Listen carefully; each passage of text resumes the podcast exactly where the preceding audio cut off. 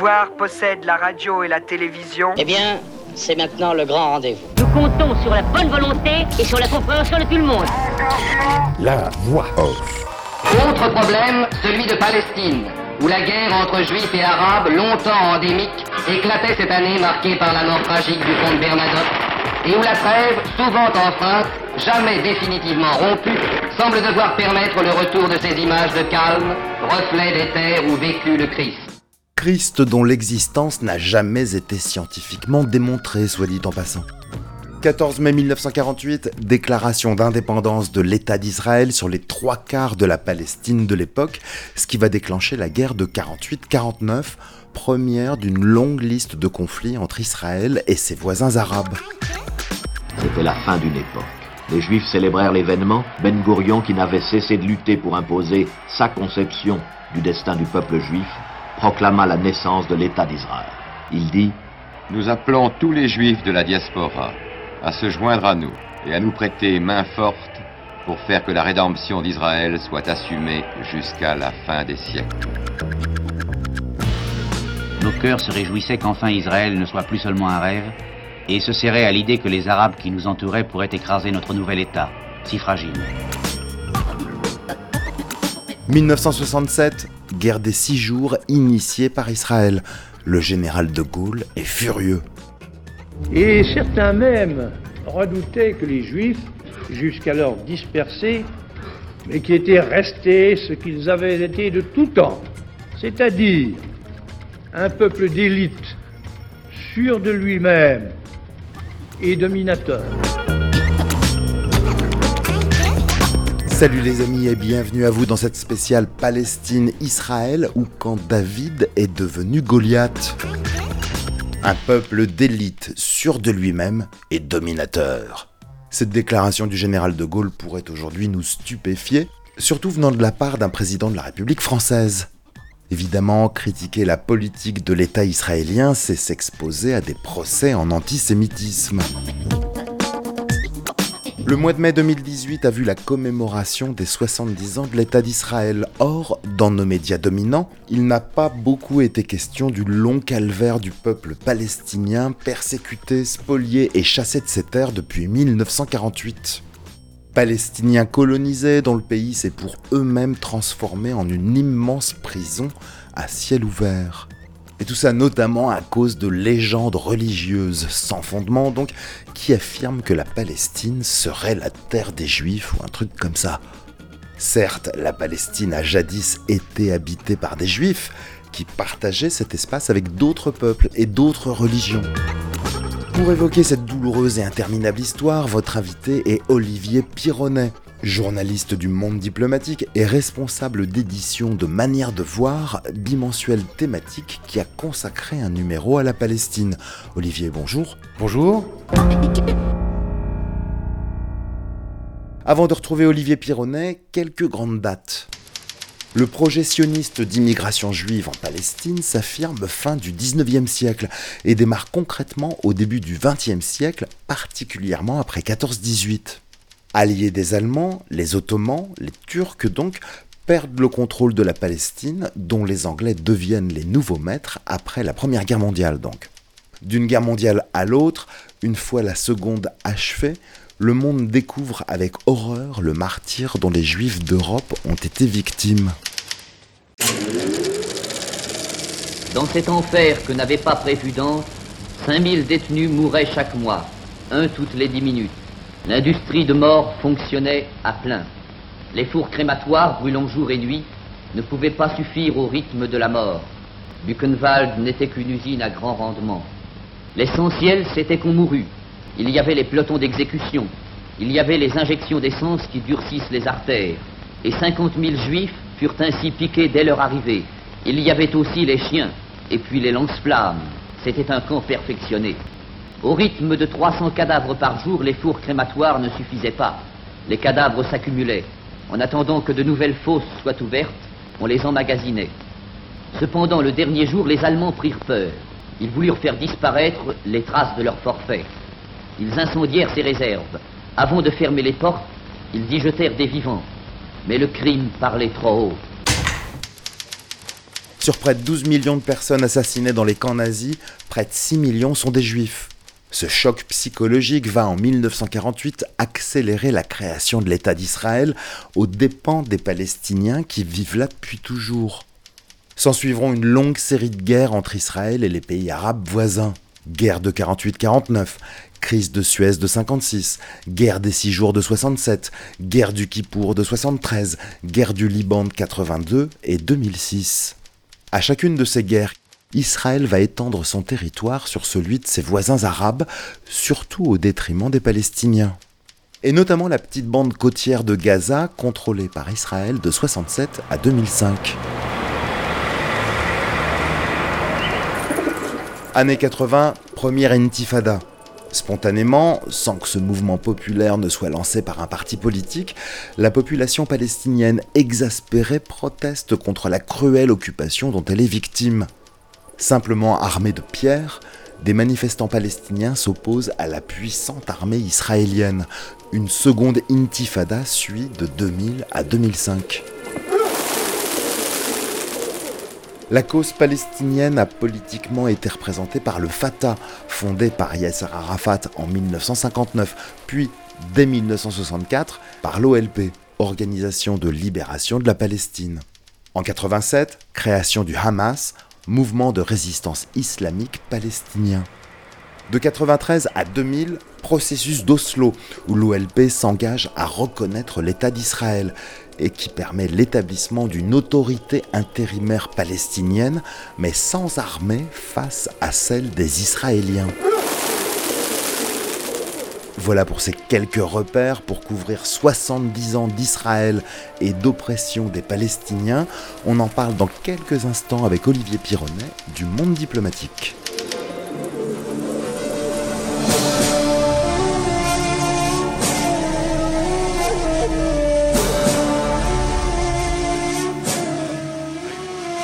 مكانتي من ورا فني مشوهة وشاري عن شعبي لشعبي ما له أي معنى خروجي من الأرض مسألة وقت فقط وعمل للأحسن. مش لألقى أجر بالسماء بس بدي مكان أضمن فيه. حق ابني أنا مش قاتل بس قادر أجرم من أجل حقي. عشان وطني قلمي قاعد بكتب باسمي بديش مجند إسرائيلية تمنع دفني. بوطني بدي أندفن. بنفس المقبرة اندفن فيها جدي. ومن طفولتي بحلم لما أكبر أصير جندي. مع الوقت اكتشفت لمين بدي أنتمي. محمود عباس فتح حماس ولا جبهة. خليني حر حواري لأنه كله مرتزقة. مش قادر أتعامل مع شعب عايش جوا كذبة. الصورة حلوة والخلفية مدمرة. صرنا بدنا فيزا إحنا مشان ندخل وطننا. شكل الشعب اللي هون التهى بالثورة. نسيوا العراق ونسيوا شتيلة وصبرة. وأنا رافض إنسان بمستوى عادي والمتوفر بعمان بفضل ظروفه إنسان عاري. فليش ما انتمي لثورة حرة؟ فيها صاحب العمل والأجير بنفس المستوى. ولك رصاصة خليك هادي ولا كيف اسرائيل شعبها كله جيش احتياطي On l'a souvent souligné dans cette émission, facile et peu cher à produire, le hip-hop est devenu l'un des modes d'expression privilégiés des jeunesses du monde arabe et d'ailleurs. Et c'est le cas ici avec le rap des Palestiniens Gorba et Hussam Abed qu'on écoutait avant de retrouver Olivier Pironnet, journaliste du Monde diplomatique et de Manière de voir, Olivier qui connaît bien la Palestine où il a séjourné plusieurs fois. Palestine, Israël, sujet glissant puisque critiquer la politique de l'État israélien, c'est s'exposer à des accusations d'antisémitisme. Et dans cet inextricable conflit sans fin, nos médias dominants ont généralement pris fait et cause pour Israël, contre les Palestiniens, invoquant la légitime défense des uns contre le terrorisme des autres, les deux parties nous étant généralement présentés à la télé comme des belligérants de forces égales et à responsabilité partagée. Or, si on comprend bien l'onde de choc du génocide perpétré par les nazis, cela n'enlève rien au fait que depuis 70 ans, les Palestiniens sont victimes du vol de leurs terres, d'occupation et d'oppression, Olivier. C'est un sujet évidemment euh, qui déchaîne les passions, et en même temps c'est un, conflit assez méconnu, dont les tenants sont assez méconnus. C'est un conflit effectivement qui semble inextricable, mais il y a pourtant des solutions euh, qui peuvent être euh, mises en place, notamment à travers l'application du droit international, des différentes résolutions qui ont été adoptées par les Nations Unies. Concernant le, traitement médiatique, c'est vrai qu'on a souvent tendance à renvoyer dos à dos les belligérants, comme vous avez dit. Euh, je ne pense pas qu'on doive parler de belligérants, puisque c'est quand même un conflit euh, proprement asymétrique. D'un côté, une armée qui est l'armée la plus puissante du Proche-Orient, l'une des armées les plus puissantes euh, du monde, et vous avez en face un peuple désarmé qui ne possède quasiment aucune arme. Vous avez un État, un pseudo-État incarné par l'autorité palestinienne, qui est un État, une autorité euh, démilitarisée. Effectivement, à Gaza, il y a des roquettes, il y a de l'armement, mais en même temps, ce conflit est tout sauf euh, symétrique. Il n'oppose pas deux armées, il oppose une armée à des euh, mouvements de guérilla. Concernant le traitement médiatique de ce conflit, on a souvent tendance à penser que c'est un conflit inextricable. Nous, en fait, on a voulu montrer, à travers euh, la publication dont je vous ai parlé, qui s'appelle Manière de voir, consacrée à la Palestine, on a voulu montrer que c'était un, conflit euh, qui ne date pas d'hier, qui a des racines historiques profondes. On peut le faire remonter euh, à 1917, voire même au-delà, à la fin du 19e siècle, avec la mise en place du projet colonial par les sionistes. Et donc c'est vrai que souvent les, médias ne permettent pas d'avoir une vision d'ensemble de ce conflit, une vision euh, à froid. On privilégie euh, les images chocs, les images fortes. On présente souvent les Palestiniens comme des terroristes. Euh, lors de la dernière guerre que vous avez évoquée contre Gaza de 2014, le président français lui-même de l'époque, François Hollande, a quand même déclaré qu'Israël avait le droit de se défendre, alors qu'Israël assiège depuis maintenant dix ans la bande de Gaza, qui est soumise à un blocus économique, terrestre, maritime, aérien, sans parler du siège militaire imposé par les Israéliens. On a quand même un, arrière-goût euh, d'injustice. Avant d'aller plus loin, encore du hip-hop pas palestinien, mais produit par les géniaux animateurs de Rap News, qui brocardent ici les propagandes des médias occidentaux, et notamment les médias américains qui présentent les Israéliens comme des victimes et les Palestiniens comme des terroristes. Et dans ce sketch de Rap News, cette caricature du Premier ministre israélien Netanyahou. Benjamin Netanyahu. Bibi been ready this whole time to engage the peace process with war crimes. I mean raw rhymes. Alright, well, we'd like to bring the whole story to light. Please begin by telling us Israel's side. How did this war arise? The fact is, my people have suffered awful tragedies, centuries of persecution, diaspora. We were slaughtered, massacred. In the Shoah, Hitler tried to have us wiped off the map, and thus we sought a safe harbor, a place to gather us. Some told us go to Argentina, others go to Uganda, but we said go fuck yourselves. And like Exodus, we came back to our biblical homeland, Eretz Israel, which the Lord handed us. And then in 1948, we declared the birth of the Jewish state. Your people have indeed suffered massively, unimaginably, and should have sanctuary, not just in the Middle East, but wherever they happen to be. However, isn't the Holy Land holy also to Christians and Muslims? How can you claim that only Jews own the land and exclude them?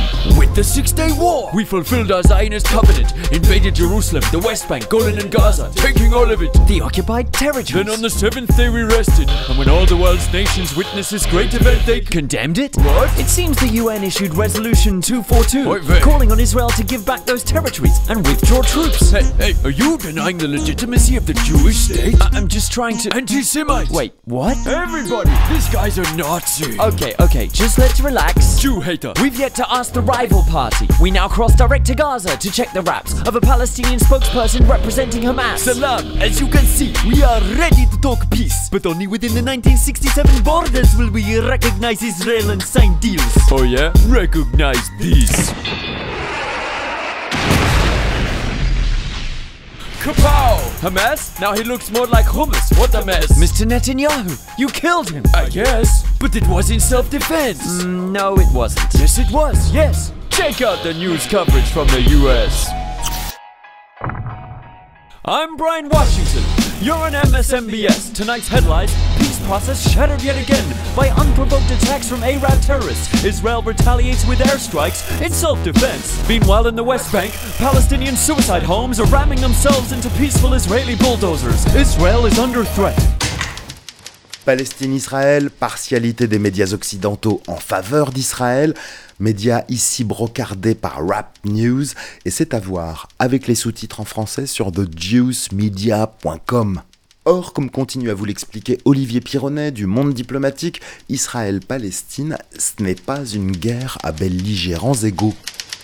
Ce conflit est foncièrement inéquitable, puisqu'il oppose un peuple colonisé à une puissance colonisatrice. En Cisjordanie, vous avez maintenant entre 650 000 et 700 000 colons, Jérusalem-Est euh, compris.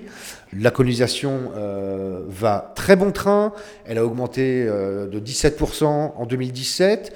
La population coloniale en Cisjordanie, elle a cru d'à peu près 4%, c'est-à-dire le double de la croissance de la population en Israël. Les autorités israéliennes ont reçu un blanc-seing de la part de la nouvelle administration américaine, de M. Donald Trump, notamment avec cette fameuse reconnaissance unilatérale de euh, Jérusalem comme capitale, entre guillemets, réunifiée d'Israël. Je vous rappelle que la, Jérusalem-Est a été envahi par Israël en 1967 et annexé dans la foulée, et officiellement annexé en 1980, mais annexé de facto dans la foulée, après la conquête euh, de Jérusalem-Est, mais aussi de la Cisjordanie, du Golan et de la bande de Gaza. Il y avait aussi également le, Sinaï, mais qui a été rendu, le Sinaï égyptien, qui a été rendu aux Égyptiens après la signature du traité de paix entre les Israéliens et les Égyptiens en 78.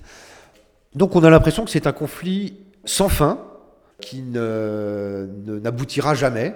Or, on a les moyens, la communauté internationale a les moyens de mettre un terme à ce conflit, en tout cas de faire en sorte que les Israéliens puissent respecter le droit international à travers la mise en place de différents mécanismes, notamment on peut, par exemple, l'Union européenne, si elle s'en donnait les moyens, pourrait suspendre l'accord d'association qui la lie à Israël. Ce sont une série d'accords économiques qui lient Israéliens et Européens et l'Union européenne.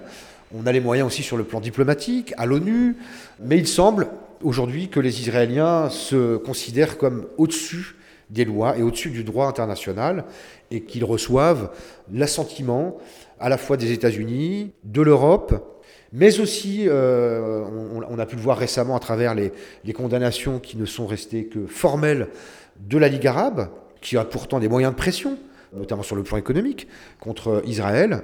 Et aujourd'hui, cette situation fait que les Palestiniens se sentent abandonnés de tous et ne peuvent compter que sur eux-mêmes.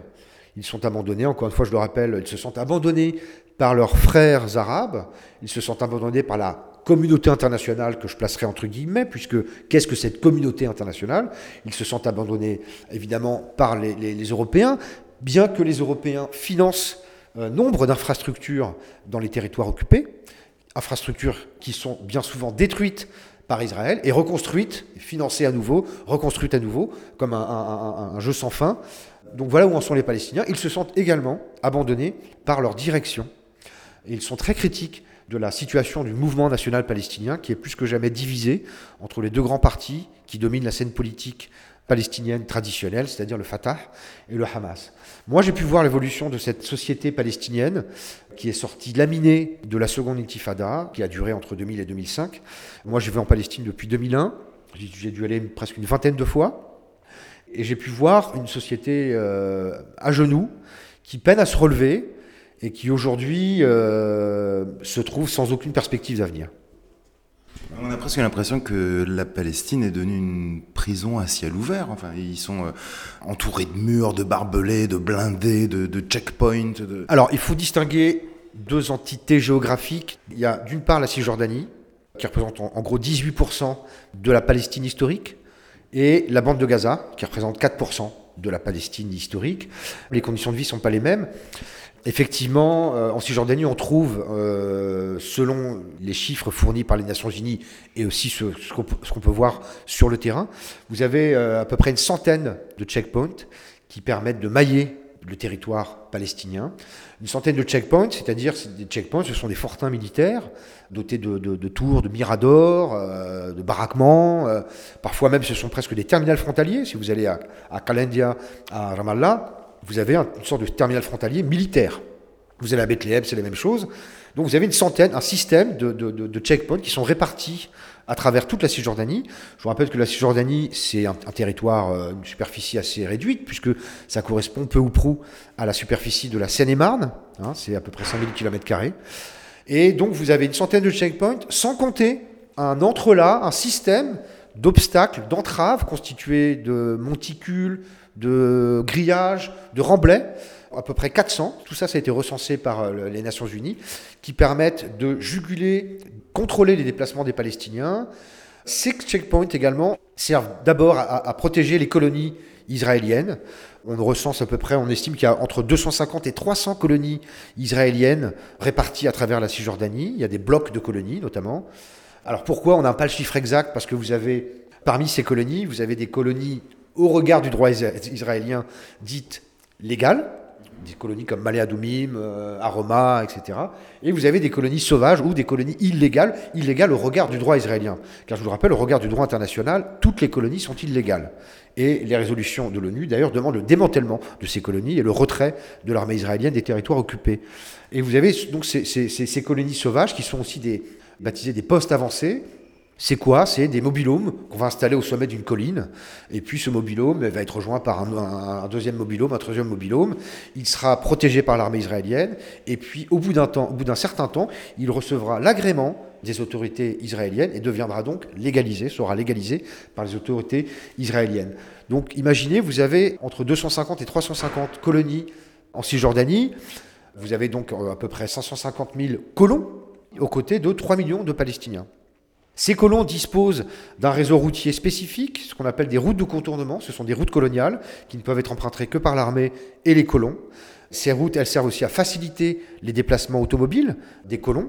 Tandis que les Palestiniens, eux, doivent emprunter des routes qui leur sont réservées. C'est une ségrégation routière. Et donc, ce sont autant de difficultés au quotidien pour les Palestiniens qui sont soumis à des contrôles quotidiens, récurrents, au checkpoint, mais aussi lors de barrages euh, improvisés ou de barrages volants. Là, évidemment, j'ai parlé, quand j'ai parlé des checkpoints, je n'ai pas parlé des checkpoints volants. En Cisjordanie, on peut boucler la Cisjordanie en quelques minutes. Euh, c'est un, réseau euh, de contrôle très étoffé et très efficace. Donc ça, c'est en Cisjordanie. Évidemment, vous avez aussi à Jérusalem-Est des checkpoints, des dizaines de checkpoints à Jérusalem-Est, donc c'est la même situation. Et puis vous avez Gaza, Gaza, donc c'est une petite langue de terre sur le littoral. La superficie de Gaza, c'est 365 km. C'est très petit, je crois que c'est euh, la moitié de New York. Là, pour le coup, c'est une situation assez différente. Les colonies israéliennes qui étaient présentes à Gaza ont été démantelées en août-septembre 2005. Vous aviez 8000 colons à l'époque, dans une atmosphère de quasi-guerre civile d'ailleurs, puisqu'ils ne voulaient évidemment pas quitter les lieux. Et puis, depuis, la bande de Gaza après la victoire du, Hamas aux élections législatives, élections d'ailleurs saluées comme transparentes et démocratiques à l'époque par les, observateurs occidentaux, après la victoire du Hamas, les choses ont commencé à changer. Puis il y a eu cette rivalité fratricide, ces affrontements fratricides entre Fatah et Hamas dans la bande de Gaza. Et en juin 2007, le Hamas s'est débarrassé de l'autorité palestinienne, a expulsé l'autorité palestinienne de la bande de Gaza a chassé l'autorité palestinienne et le Fatah. Et depuis, la bande est soumise à un blocus économique, territorial, maritime, drastique. On estime par exemple que 40% des terres agricoles ne sont plus accessibles. Les Israéliens ont établi une, no-go zone, ce qu'ils appellent une no-go zone, dont on a récemment parlé à l'occasion des, mouvements, euh, des manifestations euh, des Gazaouis euh, à la frontière israélo-palestinienne, gaziote. Vous avez une no-go zone. Les pêcheurs euh, palestiniens ne peuvent plus accéder aux zones de pêche. 80% des zones de pêche sont désormais inaccessibles. Euh, certains sont abattus, purement et simplement. Des jeunes pêcheurs sont abattus par les gardes-côtes israéliens lorsqu'ils s'aventurent au-delà de la zone de pêche et même dans certains cas quand ils restent dans leurs eaux territoriales. Euh, vous avez donc un blocus euh, économique, un blocus qui a, comment dire, qui a eu des conséquences dramatiques sur le plan économique. Un rapport des Nations Unies estime que d'ici 2020, la bande de Gaza ne sera plus vivable. Vous avez 80% de la population qui dépend de l'aide alimentaire. Vous avez 50% de la population qui est en état d'insécurité alimentaire. Vous avez un taux de pauvreté extrêmement élevé. Selon les chiffres, c'est entre 50 et 70%. Bref, c'est un peu l'enfer sur Terre. Et ces gens demandent la reconnaissance de leurs droits légitimes. C'est en partie ce qui explique la mobilisation populaire qu'on a pu voir à la lisière de la bande de Gaza depuis le 30 mars, on va dire, pour se rappeler au bon souvenir du monde. Euh, donc voilà, vous avez deux entités géographiques différentes. évidemment, ce sont deux systèmes politique maintenant différent, puisque en, Cisjordanie, c'est Mahmoud Abbas qui est à la tête de l'autorité palestinienne. Mahmoud Abbas qui n'est plus sur le plan constitutionnel, sur le plan légal, qui n'est plus légitime depuis 2009, puisqu'il a été re reconduit de façon arbitraire à son poste, faute d'accord avec, euh, de réconciliation, notamment avec le Hamas, et le Hamas qui gouverne la bande de Gaza. Alors le Hamas, que je vous rappelle, est un mouvement euh, islamiste. Donc euh, vous avez un mouvement national profondément divisé, à la fois sur le plan politique, mais aussi sur le plan euh, territorial. Voilà où en sont les, les, les Palestiniens aujourd'hui.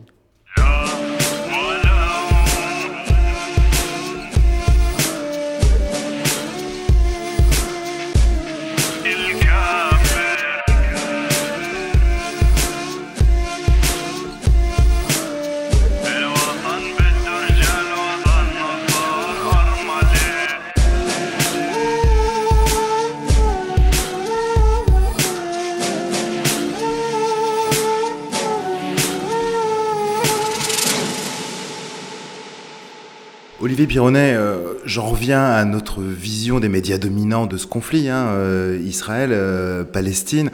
Quand on nous parle d'Israël, moi j'ai l'impression qu'on nous montre une société homogène, voilà, euh, c'est tous des juifs orthodoxes, fous alliés, avec leur machin messianique, etc. Or, c'est pas du tout le cas. Il y a en Israël une opposition au gouvernement israélien et des Israéliens qui sont pas du tout contents avec ce que font leur gouvernement. Je pense que c'est toujours bon à rappeler parce que Évidemment, il y a toujours ce piège. Hein, dès qu'on parle de ce conflit, euh, bien entendu, et qu'on ose dire du mal d'Israël, bien entendu, dans les cinq secondes, il y aura toujours quelqu'un pour vous traiter d'antisémite. C'est toujours assez pénible. Et on nous présente aussi euh, la société palestinienne, enfin, euh, toujours via le prisme de nos médias dominants, comme un bloc homogène. C'est-à-dire que l'archétype du palestinien, ce serait quelqu'un qui aura un kéfier et qui serait en train de jeter des pierres sur des troufions israéliens. Je suppose que c'est un peu plus fin que ça et que cette société euh, palestinienne n'est pas aussi homogène. Est-ce qu'ils ont des riches, par exemple? Oui, alors les Palestiniens, évidemment, ils ont des riches qui détiennent les richesses du pays.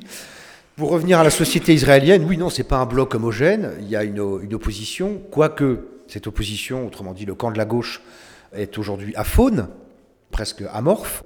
On n'entend pas. La société israélienne s'est très radicalisée. Vous avez euh, à la tête du pays une coalition droite, extrême droite, on peut dire même droite très dure, extrême droite, un gouvernement qui n'a jamais été aussi à droite euh, dans l'histoire du pays.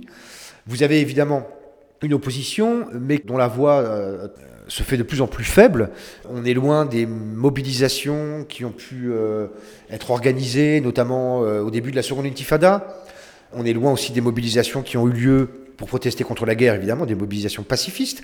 Euh, on est loin également des mobilisations qui, qui, ont eu lieu lors de la guerre du Liban en 82. Vous aviez quand même 400 000 personnes dans les rues de Tel Aviv. Rapporté à la population totale, c'était très important. Aujourd'hui, quand vous avez des pacifistes qui se mobilisent dans les rues de Tel Aviv pour dénoncer encore euh, récemment euh, les massacres commis par l'armée israélienne euh, à Gaza, le long de la frontière, c'est quelques centaines de personnes. Comment dire, le camp de la gauche aujourd'hui soutient la colonisation. Le Parti travailliste s'est rangé à l'idée qu'il faut coloniser. Et puis, vous avez quand même des associations, des pacifistes qui sont présents en Israël, qui tentent de, de tisser des liens ou d'entretenir de, les liens qui existaient euh, entre Palestiniens et Israéliens. Par exemple, B'Tselem, qui est une organisation de défense des droits humains qui euh, entend documenter les violations des droits humains dans les territoires occupés, qui fait un travail remarquable d'information et de sensibilisation auprès du public israélien, mais aussi auprès du public occidental sur les réalités de l'occupation israélienne dans les territoires palestiniens. Vous avez également euh, une association euh, comme euh, Breaking the Silence, qui est une association qui regroupe des, anciens soldats qui reviennent sur le comportement des soldats dans les territoires occupés et qui fait aussi également un travail remarquable. Mais il faut bien dire, il faut bien avouer que euh, c'est une société qui soutient majoritairement l'occupation. Guido Levy euh, rappelait récemment que euh, la société israélienne s'était vraiment radicalisée. Vous avez eu un sondage qui a été réalisé en juin 2017 à l'occasion des 50 ans de l'occupation des territoires palestiniens, et vous aviez une forte proportion d'Israéliens qui considéraient qu'on ne pouvait pas parler d'occupation.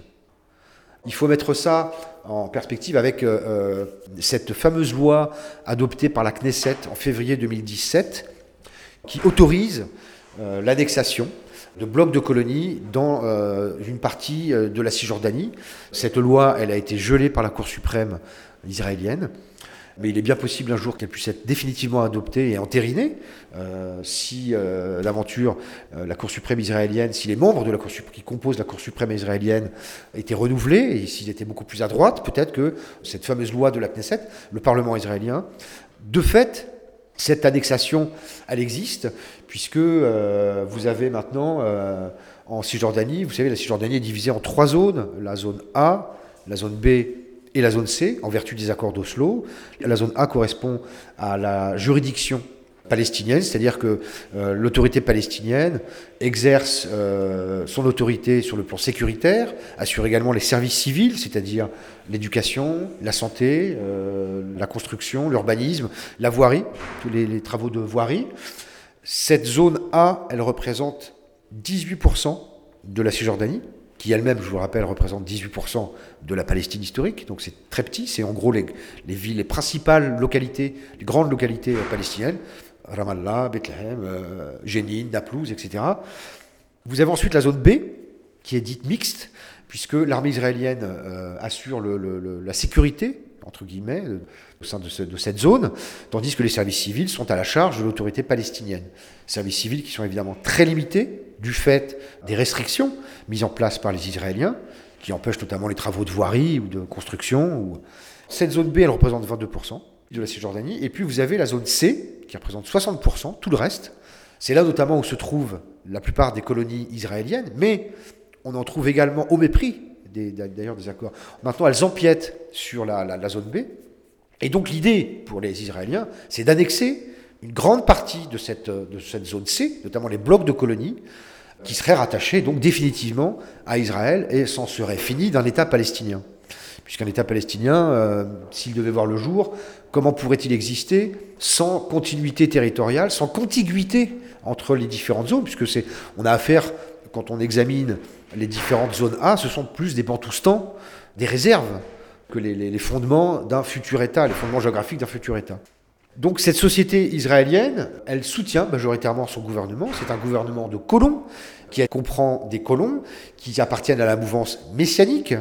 Vous avez des colons qui sont, certains sont laïcs, mais vous avez énormément de colons qui sont liés à la mouvance messianique. C'est le sionisme religieux. Il prône un droit d'antériorité sur la Terre sainte, sur cette terre, sur Eretz Israël, donc un droit de propriété qui leur a été donné par Dieu sur cette terre et personne d'autre. Et donc c'est euh, cette mouvance messianique qui est montée en puissance depuis les années 80, comme le montre très très bien un documentaire notamment de, Charles Anderlin, qui s'appelle Au nom du Temple. Eux, ils veulent d'ailleurs reconstruire le temple qui avait été détruit euh, dans l'Antiquité. Et donc ces colons ont maintenant intégré l'appareil d'État. Euh, on en trouve parmi les officiers de l'armée israélienne. Ils ont l'oreille de la plupart des dirigeants israéliens, donc ils, sont de plus en plus puissants. Et cette ascension et cette influence grandissante des colons euh, est assez inquiétante. Voilà, donc il faut, je pense, relativiser le poids de l'opposition, à la fois politique et le poids des mouvements de contestation de l'occupation, autrement dit des organisations pacifiques, pacifistes, qui sont par ailleurs ciblées par le gouvernement israélien, euh, Breaking the Silence, euh, euh les ONG donc sont, sont ciblées par les autorités israéliennes, Netanyahou les, les, exècre. Donc voilà. En face, vous avez une société palestinienne également divisée, divisée, on l'a rappelé, sur le plan politique, mais divisée aussi sur le plan socio-économique. Ce sont euh, des grandes familles qui possèdent les richesses et qui sont à la tête des secteurs clés de l'économie palestinienne, notamment comme les, télécommunications ou le BTP. Une anecdote, euh, un ancien Premier ministre, Ahmed Korey, qui est un, historique euh, de l'OLP, surnommé Abu Ala, qui possède une cimenterie, qui travaillait dans les colonies, qui fournissait du ciment aux colonies. Donc ça a été un scandale à l'époque. Il a été brièvement Premier ministre. Donc cette société palestinienne, est aussi divisée sur le plan économique. Vous avez aujourd'hui un, taux de chômage qui est extrêmement élevé euh, en Cisjordanie, encore plus à Gaza. Hein. À Gaza, on estime que c'est 45%. Ça, ce sont les chiffres officiels. En Cisjordanie, c'est environ 27-30%, dont de nombreux jeunes. Les jeunes qui constituent à peu près 30% de la société palestinienne, les jeunes de 15-29 ans, c'est 30% de la société palestinienne, de la population palestinienne. Et par ailleurs, vous avez 70% de la population qui a moins de 30 ans. Donc c'est une population très jeune, mais c'est une population qui est maintenue à l'écart des cercles de décision, euh, des institutions politiques, qui est maintenu à l'écart du marché du travail également, puisqu'ils sont fortement touchés par le chômage. Euh, paradoxalement, c'est une population, les jeunes, très éduqués, très diplômés. Vous avez un jeune sur deux qui est euh, inscrit à l'université. Euh, d'ailleurs, selon les, différents rapports, on sait que c'est en Palestine qu'on trouve le plus grand nombre de diplômés par habitant dans le monde arabe. Mais c'est une population qui est également aux avant-postes de la lutte contre l'occupation et à ce titre, comment dire, qui est très touchée par la, la répression israélienne. Ce sont les premières victimes de la répression israélienne. Ils sont très nombreux dans les geôles israéliennes, ils sont également très nombreux dans les geôles palestiniennes. J'y reviendrai tout à l'heure, on, parlera de cette euh, fameuse coopération sécuritaire. Et donc vous avez également, alors pour revenir un petit peu sur le, tableau économique de, la Palestine, depuis à peu près une, dizaine d'années a été mise en place une économie néolibérale en Palestine, hein, sous l'égide du FMI et de la Banque mondiale, par le biais euh, d'un homme clé, Salam Fayyad, qui était un ancien haut fonctionnaire du FMI, qui a été nommé Premier ministre palestinien par Mahmoud Abbas en 2007. Il a exercé jusqu'en 2013 et il a été chargé d'introduire euh, euh, des réformes sur le plan économique, des réformes néolibérales. Il a réformé le secteur bancaire notamment. Il a favorisé le système de crédit à la consommation et de l'endettement.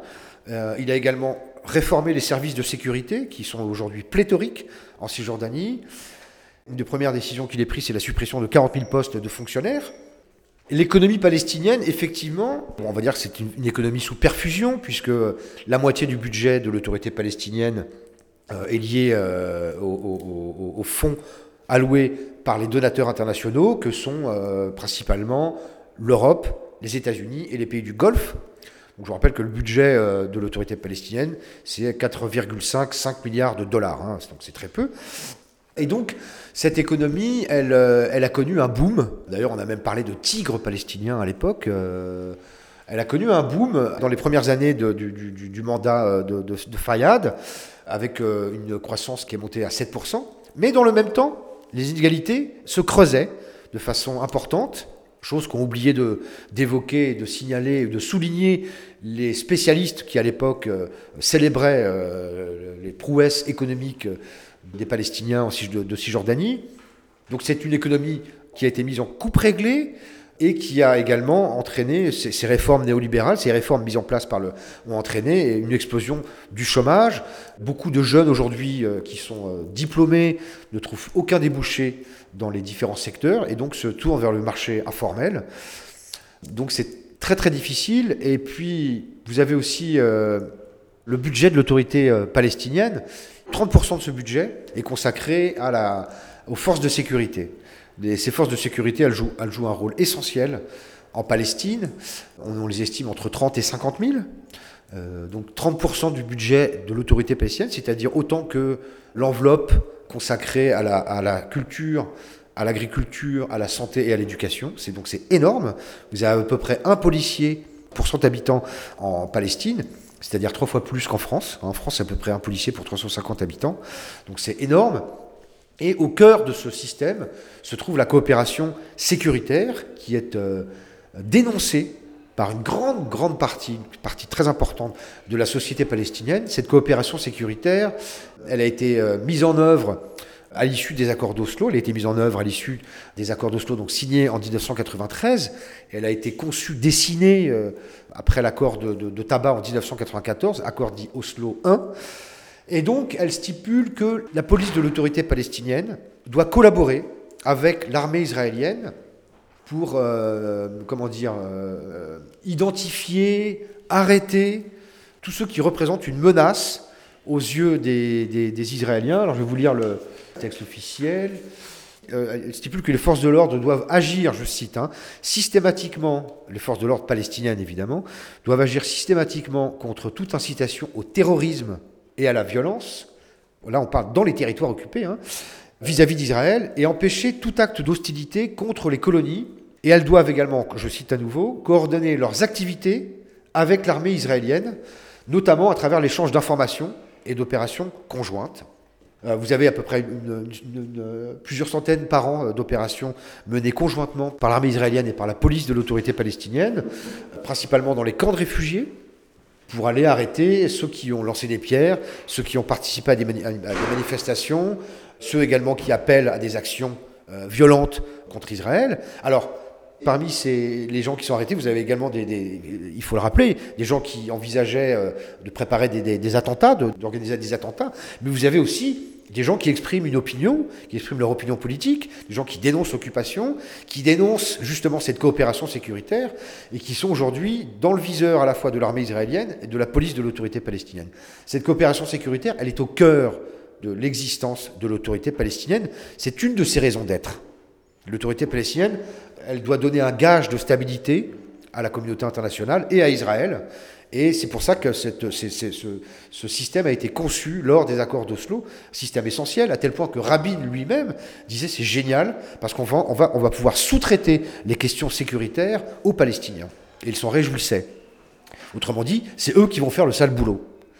Et donc, c'est pas nouveau ce système de. Mais c'est vrai que dans la presse française, on en parle très très peu. Or, c'est un, un sujet euh, très clivant au centre des revendications euh, des Palestiniens sur le plan politique. Derrière la puissance militaire d'Israël, il y a les États-Unis. Ah ah, se dit l'adepte en théorie du complot éternellement à la mode, le fameux lobby juif conspirant contre le monde. Or, on va le voir avec Olivier Pironnet du Monde diplomatique, les plus ardents et surtout les plus nombreux soutiens américains d'Israël, ce ne sont pas les juifs américains, mais des chrétiens évangéliques, sionistes, dont les légendes bibliques affirment que tous les juifs doivent rentrer en Israël pour qu'il advienne on ne sait quel jugement dernier, ou des euh, contes de bonnes femmes religieux à cette sauce-là, en gros. Bref, quand les affabulations religieuses impactent le monde. Et à propos de soutien des États-Unis à Israël, retour à Rap News et à cette caricature de John Kerry, ministre des Affaires étrangères états-unien en 2017. How can we end this injustice? To explain, we welcome John Kerry, Secretary of State. Great to be back, Bucky. And don't you stress a bit. American taxpayers have got Israel covered till Armageddon hits. No country gets more U.S. foreign aid sent to it. $140 billion since the 70s, plus military weaponry. No conditions or strings with it. No conditions at all? Well, we would prefer it better if they could kindly stop using our money to build new illegal settlements. What did you say, you schmuck? Baby! Oh, ah, no, I was just telling Just them. keep sending the money, schmickele. Yes, sir. We'll write the check. Pourquoi est-ce que les États-Unis soutiennent à ce point-là euh, Israël et, donc cette politique-là? J'avais cru comprendre en fait, que c'était pas tant les Juifs américains qui soutenaient euh, cette politique euh, sioniste, mais, plutôt des, des fondamentalistes chrétiens, ceux qui ont fait notamment élire Bush Junior. Bon, évidemment, je ne veux pas faire de caricature, mais euh, ce que j'ai expliqué à un copain l'autre jour, j'ai dit, euh, est-ce que tu imagines Woody Allen, euh, le, le New-Yorkais parfait, en train de soutenir des politiques euh, d'extrême droite d'Israël? Non, apparemment, ce soutien des États-Unis à Israël est plutôt dû aux fondamentalistes chrétiens, notamment ceux qu'on fait élire Bush, hein, c'est-à-dire tous ces joyeuses gens qui attendent des trucs messianiques autour de Salt Lake City, quoi, en gros. Alors oui, en fait, paradoxalement, on pense souvent que tous les juifs américains soutiennent euh, de façon inconditionnelle Israël. C'est faux. Euh, c'est euh, à peu près, je pense, 50% des juifs américains. beaucoup de juifs américains se sentent lassés par Israël et se sentent indifférents à la question euh, israélienne. Et à... Excusez-moi, je mais il y a une- évidemment une intention euh, odieuse de ma part. C'est euh, couper à la racine ces histoires de complots juifs, d'extraterrestres juifs, Illuminati, portant chapeau pointu et faisant des complots euh, le soir au fond des cryptes pour diriger le monde. Bon, en l'occurrence, c'est pas ça. Voilà, exactement. Et donc, quand on parle du, du lobby, du lobby pro-israélien américain, il faut bien comprendre que ce lobby, il est constitué évidemment de, il y a, des juifs, hein, qui bien souvent d'ailleurs ont la double nationalité, mais il est constitué aussi en grande partie par des chrétiens évangéliques, des sionistes, donc euh, chrétiens, qui soutiennent à la fois financièrement, politiquement, qui sont très présents dans les, dans les allées du Congrès, qui se rendent également dans les territoires, en Israël, euh, pardon. Ça, c'est une alliance un petit peu improbable entre chrétiens évangéliques, puisque ces chrétiens évangéliques sont convaincus et soutiennent les juifs dans la perspective du retour du Messie, c'est-à-dire de Jésus, qui reviendra à Jérusalem. Euh, ce sera l'Armageddon. Et lors euh, de ce retour du Christ sur terre, d'ailleurs, les juifs devront se convertir au christianisme et reconnaître l'autorité de Jésus sous peine d'être damnés. Donc c'est une alliance un peu improbable, mais c'est une alliance très efficace euh, puisque vous avez finalement vous avez cité la famille, la, la, famille Bush, mais pas seulement. Ces chrétiens évangéliques, ils sont très puissants aux États-Unis. Ils font partie aussi euh, des électeurs de Donald Trump. Ils sont d'ailleurs aussi euh, euh, présents en Amérique latine. Hein. Ils, connaissent une ascension fulgurante en Amérique latine. Donc oui, il faut relativiser euh, cette espèce de vision de tous les juifs de la terre qui sont, euh, euh, comment dire, vent debout contre les Palestiniens et en rang derrière Israël. C'est faux.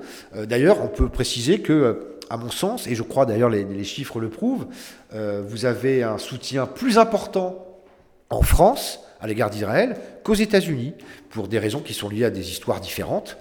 Mais il faut bien rappeler effectivement que ce soutien américain, il est aussi lié à la présence et à l'influence et à l'importance politique de, ce, de cette mouvance évangélique chrétienne présente et active aux États-Unis. Voilà pour le complot juif et autres clichés. Pour les Arabes, voilà un autre cliché dont on espère qu'il va voler en éclats. Le hip-hop arabe n'est pas qu'un truc de mec. Du rap, il y a aussi des femmes arabes qui en font. Elle s'appelle Shadia, elle est palestinienne et son flow vaut bien celui de ses frères. تفضلوا شرفونا شو بتحب مضيفكم دم عربي ولا دموع من عيوننا؟ بعتقد هيك تأملوا نستقبل من هيك تعقدوا لما تدركموا على غلطة من هيك لبسنا الكوفي. البيضة والسودا صاروا كلاب الزمان يلبسوها كموضة. مهما تفننوا فيها مهما غيروا كوفية عربية بتضل عربية. حطتنا بدنا إياه ثقافتنا بدنا إياه كرامتنا بدنا إياه كل شي إلنا بدنا إياه. ما رح نسكت لن نسمح لن. ليك ليك. لا بقلن يسرقوا شغلة مش إلهن ما خصن فيه قلدونا بنلبس لبس. هالأرض بكفيهن. طمعانين عالقدس قدس. اعرفوا كيف. تكونوا بشر. ما بتلبسوا كوفية جينا نذكرن مين إحنا وغصب عن أبوهم. هي حطتنا. من هيك لبسنا الكوفية لأننا وطنية. الكوفية هيك لبسنا الكوفية هويتنا الأساسية. الكوفية كوفية عربية يلا علي الكوفية علولي هالكوفية. الكوفية كوفية عربية علو هلا بلاد الشام. كوفية عربية بتضل عربية ما في بعد مثل الشعب العربي. فرجوني أي أمي بالدنيا أكتر مؤثرة. الصورة واضحة نحن مهد الحضارة تاريخنا وتراثنا الشاهد على وجودنا. من هيك لبست الثوب الفلسطيني من حفا جنين جبل النار إلى رام الله خليني أشوف الكوفية البيضة والحمرة خلينا نعليها لفوق بالسما أنا Spécial Palestine avec Olivier Pironnet du Monde Diplomatique et la France dans tout ça. Depuis 1948, elle soutient Israël, mais en 1967, c'est la guerre des six jours déclenchée par Israël contre l'Égypte, la Syrie et la Jordanie. Le général de Gaulle est furibard. Et certains même redoutaient que les Juifs, jusqu'alors dispersés, mais qui étaient restés ce qu'ils avaient été de tout temps, c'est-à-dire un peuple d'élite, sûr de lui-même et dominateur. Alors Olivier, quel est le rôle de la France dans le conflit entre Palestine et Israël? Historiquement, euh, le Parti socialiste a toujours été très proche d'Israël. Euh, tandis que la, droite gaulliste, hein, euh, la droite gaulienne, euh, je vous rappelle que De Gaulle s'est brouillé avec les Israéliens lors de la guerre de 1967, alors que la France était une puissance amie, puisque les ingénieurs français ont contribué de façon importante à la confection de l'arme nucléaire israélienne. Hein, on le sait, les Israéliens possèdent l'arme nucléaire, ils ont un à Dimona. Et donc c'est vrai qu'il y a eu une sorte de, revirement après la guerre des six jours, après les déclarations de très, très dures à l'égard des Israéliens très ferme plutôt de De Gaulle.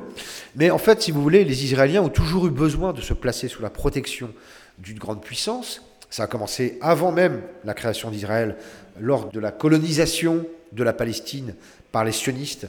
Il a bien fallu se placer sous la protection d'une grande puissance. C'était à l'époque l'Angleterre, à partir de la fameuse déclaration Balfour, le 2 novembre 1917, Lord Balfour, qui d'ailleurs pour l'anecdote, était lui-même un chrétien évangélique, antisémite. Euh, ce fameux Lord Balfour, qui était ministre des Affaires étrangères de l'époque, promet aux sionistes la mise en place, la création d'un foyer national juif en Palestine. Cette promesse, euh, elle sera mise en œuvre peu après la mise en place du protectorat britannique sur la Palestine, protectorat britannique qui est lié euh, au mandat qui est accordé en 1920 par la Société des Nations au Royaume-Uni. Le Royaume-Uni qui vient de s'emparer de Jérusalem. Le Royaume-Uni s'empare de Jérusalem qui était à l'époque euh, contrôlée. La, Palestine était une province ottomane euh, depuis 1517. Donc les Anglais s'emparent de, de Jérusalem fin 1917 et puis mettent la main sur la Palestine. Et puis donc les sionistes avaient, dit qu'il fallait de toute façon, pour que leur mouvement puisse se développer et que leur projet puisse se réaliser, il fallait qu'ils se placent sous la protection d'une grande puissance. Donc il y a toujours eu ce besoin de grande puissance. Ça a été d'abord les Britanniques, les Soviétiques aussi ont, aidé les sionistes, les Américains, et puis les Américains, c'est vrai que sont très présents depuis euh, le début des années 70, après la guerre de 67.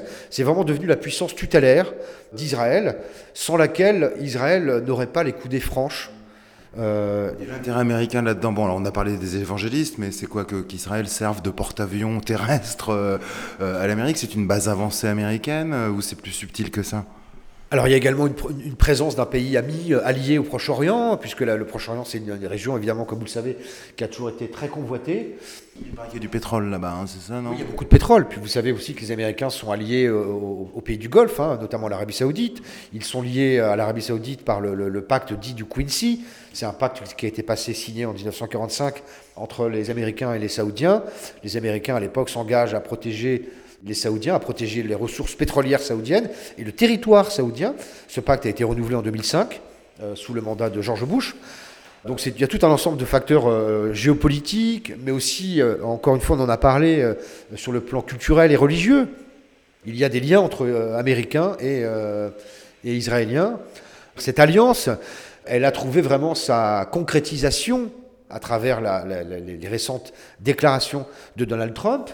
L'administration Obama avait quand même fait preuve euh, d'une certaine audace, d'un certain courage, puisque je vous rappelle qu'en décembre 2016, les Américains n'ont pas opposé leur veto à une résolution condamnant la colonisation, chose rare depuis des décennies.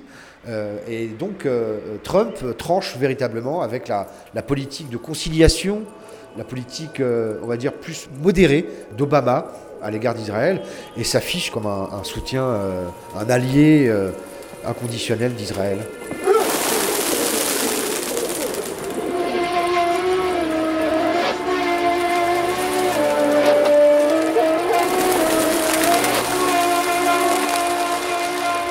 Revenons-en à ces pauvres Palestiniens. Est-ce qu'on n'est pas en train de fabriquer euh, des hordes de gens euh, potentiellement dangereux parce que complètement désespérés, assiégés, sans espoir, euh, sans, sans, perspective de travail, de logement, de, de, sortir de chez soi? On est en train de fabriquer des bombes humaines par milliers alors, bombe humaine, non, euh, puisque, euh, encore une fois, euh, les attentats terroristes, c'est pas la règle. Il y en a eu, ils ont été organisés par le Hamas en Israël, pendant, notamment pendant la seconde intifada, pas seulement par le Hamas également, aussi par le djihad islamique, par d'autres factions. Aujourd'hui, si vous voulez, les Palestiniens, en fait, ils ont bien compris que la lutte armée avait montré ses limites lors de la seconde intifada. Et donc il se tourne vers, un, vers une forme de mobilisation populaire. Il regarde avec beaucoup de nostalgie et même d'intérêt les mobilisations qui avaient eu lieu, les luttes de, de, de, résistance pacifique et non violente lors de la première intifada. Cette première intifada dure de 1987 à 1993. Et donc les, mobilisations qu'on a pu voir à, la, à la, frontière de Gaza, elles permettent aussi de comprendre que les Palestiniens sont en train de changer de stratégie. Ils s'inspirent également des actions de protestation du temps de l'apartheid, puisqu'ils ont le sentiment vraiment d'être soumis à, une forme d'apartheid, euh, qui touche aussi bien les Palestiniens de Cisjordanie, on a parlé d'apartheid routier tout à l'heure, de, ségrégation tout simplement, mais qui touche aussi les Palestiniens d'Israël, qui, je vous le rappelle, constituent 20% de la population euh, israélienne, hein, les Palestiniens d'Israël. Et donc ils se tournent vers ces mobilisations qui impliquent, qui engagent l'ensemble des couches de la société et qui impliquent également euh, hommes, femmes, enfants.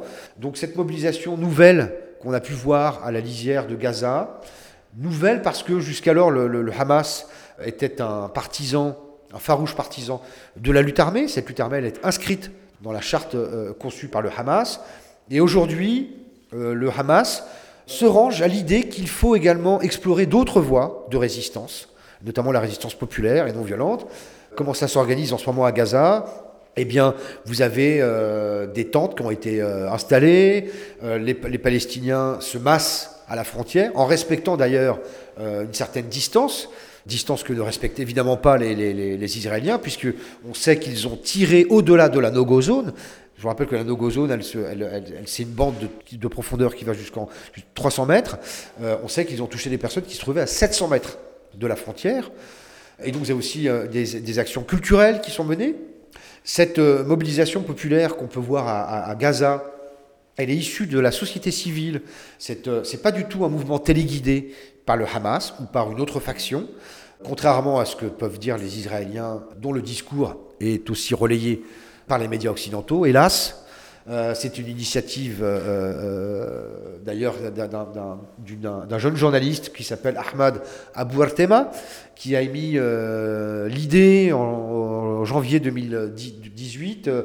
il a dit pourquoi on ne se masserait pas à l'occasion de la célébration de la journée de la Terre et à l'approche de la célébration des 70 ans d'Israël, pourquoi on ne se masserait pas à la frontière? Pourquoi on ne se réunirait pas, 100 000 d'entre nous, à la frontière pour faire valoir nos droits demander la reconnaissance de nos droits, affirmer le droit au retour, ce droit au retour qui est d'ailleurs reconnu et affirmé et précisé par une résolution de l'ONU, la résolution 194 de décembre 1948.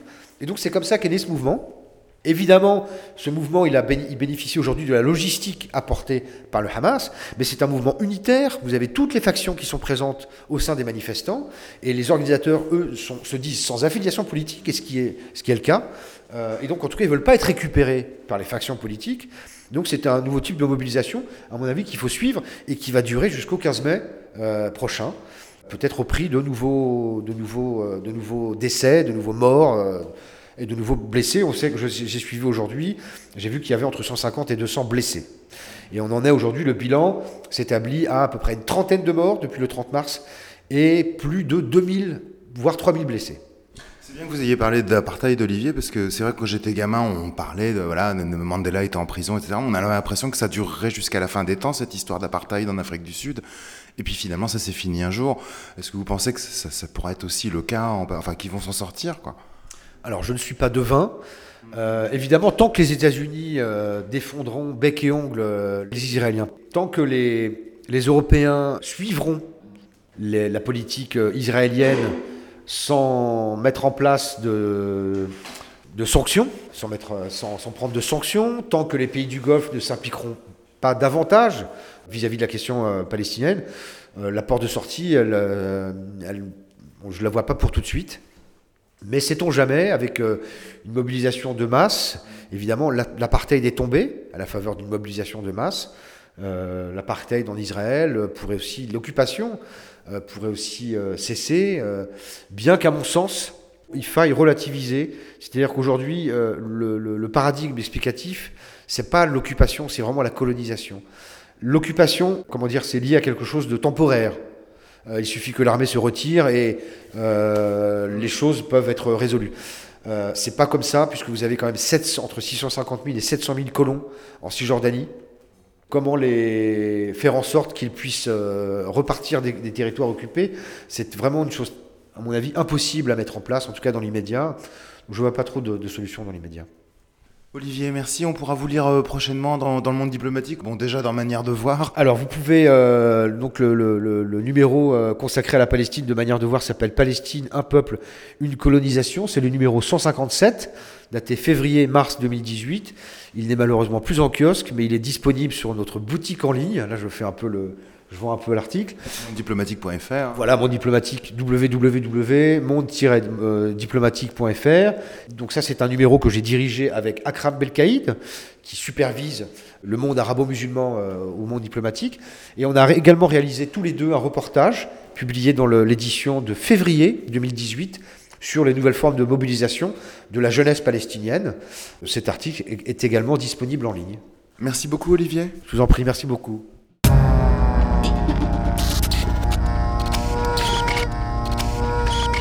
Et avant de vous quitter, une très très courte blague juive que je n'ai pas osé faire pendant la conversation avec Olivier Pironnet, qui a pourtant beaucoup d'humour et qui s'est bien marré quand je lui ai rappelé cette histoire.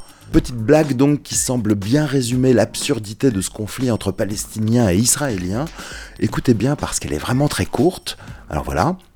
Un jour, un juif rencontre un autre arabe. C'est tout. C'est la fin de cette émission que vous pouvez réécouter sur polémix et la voix off.com avant qu'on se retrouve très bientôt, même lieu, même heure. Salut